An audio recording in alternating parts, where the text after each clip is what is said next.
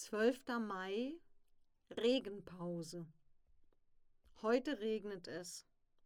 Bei einem ausgiebigen Frühstück im Hotel beschließen wir, heute einen Tag Pause zu machen und im Hotel zu bleiben. Am Nachmittag klart es dann etwas auf und wir gehen zum Strand. Überall stehen kleine Ferienhäuschen, die jedoch recht unbewohnt wirken. Wir wandern zum nächsten Ort in ein Einkaufszentrum. Gut, dass es in Finnland die Supermärkte auch sonntags geöffnet haben. So können wir uns mit Vorräten für unsere weitere Tour eindecken. In einem Sportgeschäft erstehe ich warme, lange Skiunterwäsche. Die will ich in den nächsten Tagen zum Radfahren anziehen. Ich bin froh, dass man so etwas in Finnland das ganze Jahr kaufen kann. Den Abend verbringen wir gemütlich in unserem warmen Hotelzimmer. 13. Mai. Mein Fahrrad ist kaputt. Nach einem Tag Pause freuen wir uns darüber, dass die Sonne scheint und wollen weiterradeln. Es ist kalt draußen, aber ich trage meine gestern im Sportgeschäft erstandene lange Skiunterwäsche. Jetzt fühle ich mich, als wäre ich im Skiurlaub. Noch Schalkragen, Mütze und Handschuhe anziehen und los geht es. Doch weit kommen wir nicht.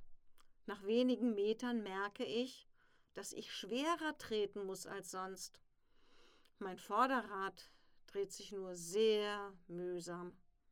Das Kugellager scheint kaputt zu sein. Was nun?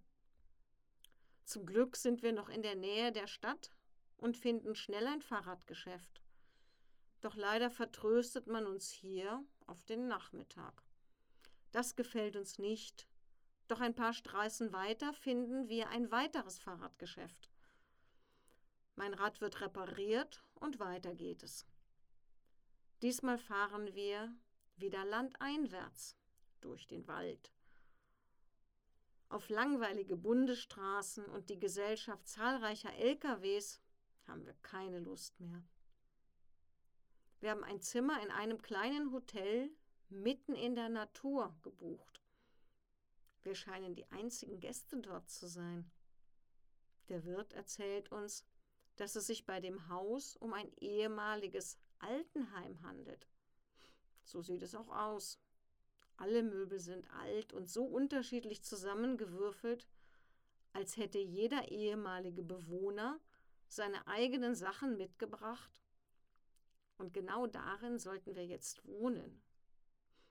Heute Abend fühlen wir uns ganz schön alt. 14. Mai. Jung wie nie zuvor. Nach einem reichhaltigen Frühstück, das die Dame des Hauses extra für uns beide zubereitet hat, geht es weiter. Trotz der liebevollen Betreuung sind wir froh, unser Altenheim wieder verlassen zu können. Wir fühlen uns plötzlich wieder sehr jung. Das Wetter ist traumhaft. Der Wind kommt aus Westen und geht vom nahegelegenen Meer direkt ins Landesinnere. Das passt uns gut, da es im nächsten Ort einen Bahnhof gibt. Von dort aus können wir bis Oulu weiter mit dem Zug fahren. Wir haben ja noch ein ganzes Stück vor uns bis Lappland. Der Weg führt uns durch sumpfige Wälder, hier gibt es wieder mehr Laubbäume als am Meer und bei den Birken schon, treiben schon die ersten Blätter aus. Die Wege sind, um nicht im Sumpf zu versinken, deutlich höher angelegt. Der ausgestreute Splitt hat sich fest in den Boden gefahren, was eine sehr glatte Oberfläche ergibt, auf der wir wunderbar fahren können. Ein Gästezimmer haben wir nicht. Heute schaffen wir die ersten 40 Kilometer in einem Rekordtempo und erweitern die geplante Route um weitere 30 Kilometer. Dann fahren wir mit dem Zug weiter nach Oulu. Dort haben wir für die Nacht eine Wohnung gemietet. Wie vereinbart stehen wir um 20.30 Uhr abends vor der Tür der Adresse. Die Hausbesitzer wundern sich sehr, die Adresse stimmt, Aber eine Wohnung vermietet die Familie nicht. Was nun? Wir sind müde, es ist kalt und mitten in der Stadt in einem Park unser Zelt aufschlagen. Das wollen wir nicht. Zum Glück ist das überraschte Ehepaar der falschen Adresse sehr hilfsbereit und sucht für uns die Telefonnummer eines nahegelegenen Bungalowparks. Dort können wir kurz bevor die Rezeption schließt noch ein kleines Häuschen für die Nacht mieten. 15. Mai, kurz vor Lappland. Früh am Morgen sehe ich einen großen Hasen über unseren Campingplatz hoppeln. Es gelingt mir, einen kurzen Film von ihm aufzunehmen. Das wird sicher wieder ein ganz besonderer Tag werden, denke ich. Wir wissen noch nicht genau, wie unsere Reise heute weitergehen soll und beschließen erst einmal, die Touristeninformation aufzusuchen.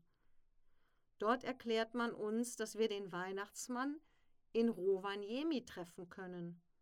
Dort arbeitet er im Sommer. Man rät uns allerdings davon ab, mit den Fahrrädern von hier aus weiterzufahren. Etwa 80 Kilometer müssten wir auf einer vielbefahrenen Straße an einer Baustelle entlangfahren.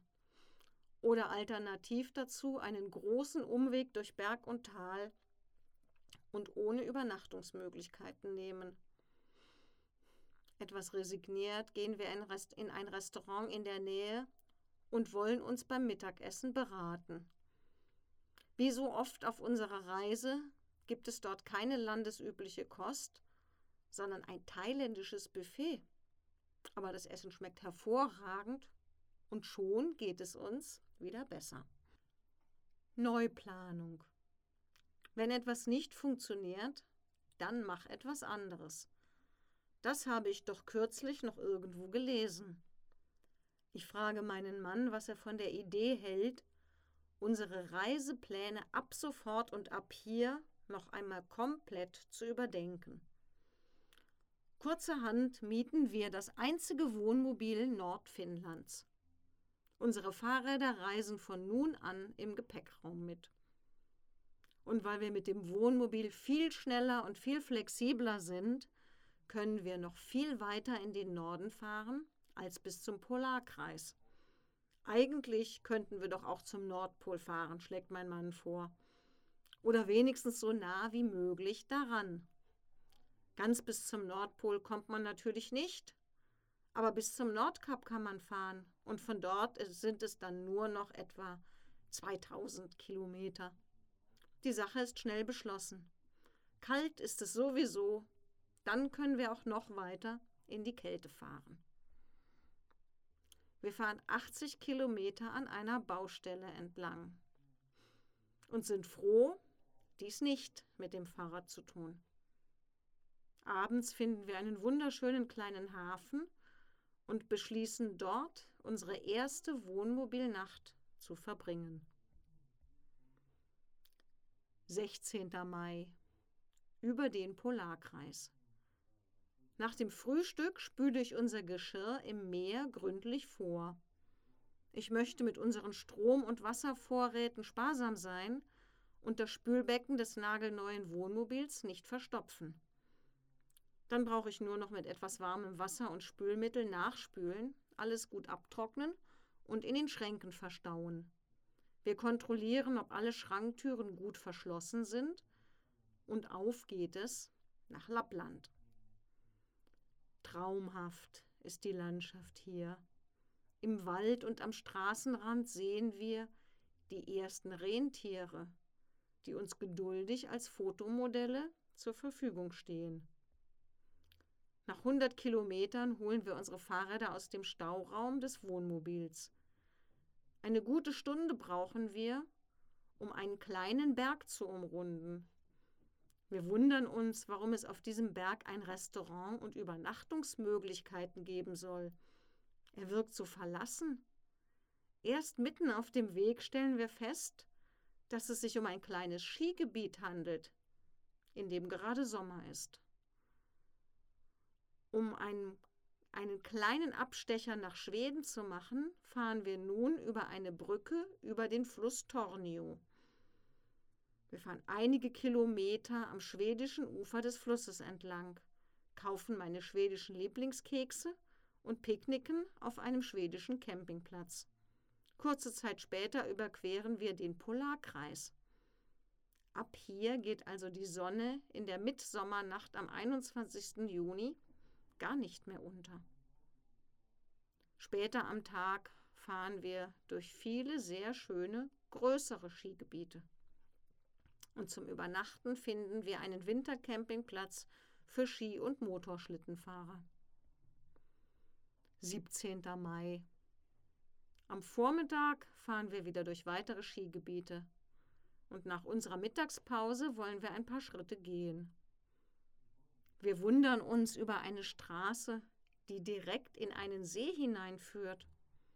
Doch nach einiger Zeit verstehen wir, dass es sich hier um eine Motorschlittenroute handelt, die über den im Winter zugefrorenen See führt. Hm, doch auch in die andere Richtung können wir auf der Schlittenroute nicht wandern. Nach wenigen Metern stehen wir mit nassen Füßen mitten im Sumpf. Wir fahren weiter und erreichen kurze Zeit später Norwegen. Die Natur wird immer skurriler. Auf den meisten Seen sind brüchige Eisdecken zu sehen und immer wieder finden wir Schneereste. Auch das Licht wird intensiver, so dass es mich trotz Sonnenbrille sehr anstrengt, die Augen offen zu halten. Die Strahlung hier im hohen Norden ist eine ganz andere als die, die wir aus den Alpen und vom Mittelmeer kennen. Dann führt unsere Reise direkt auf den Mond. Natürlich sind wir nicht wirklich auf dem Mond, aber es sieht so aus, wie ich mir den Mond vorstelle. Ganz schön gruselig ist das. Hier wächst nichts. Wir fahren etliche Kilometer durch eine öde, kahle Hügellandschaft. Die einzige Abwechslung bieten Kurven, die mal rechts herum und mal links herum gehen. Und Schneereste, wohin man auch schaut. Ich bin froh, als wir am Abend unten am Porsanger Fjord ankommen und einen schönen Campingplatz direkt am Wasser finden.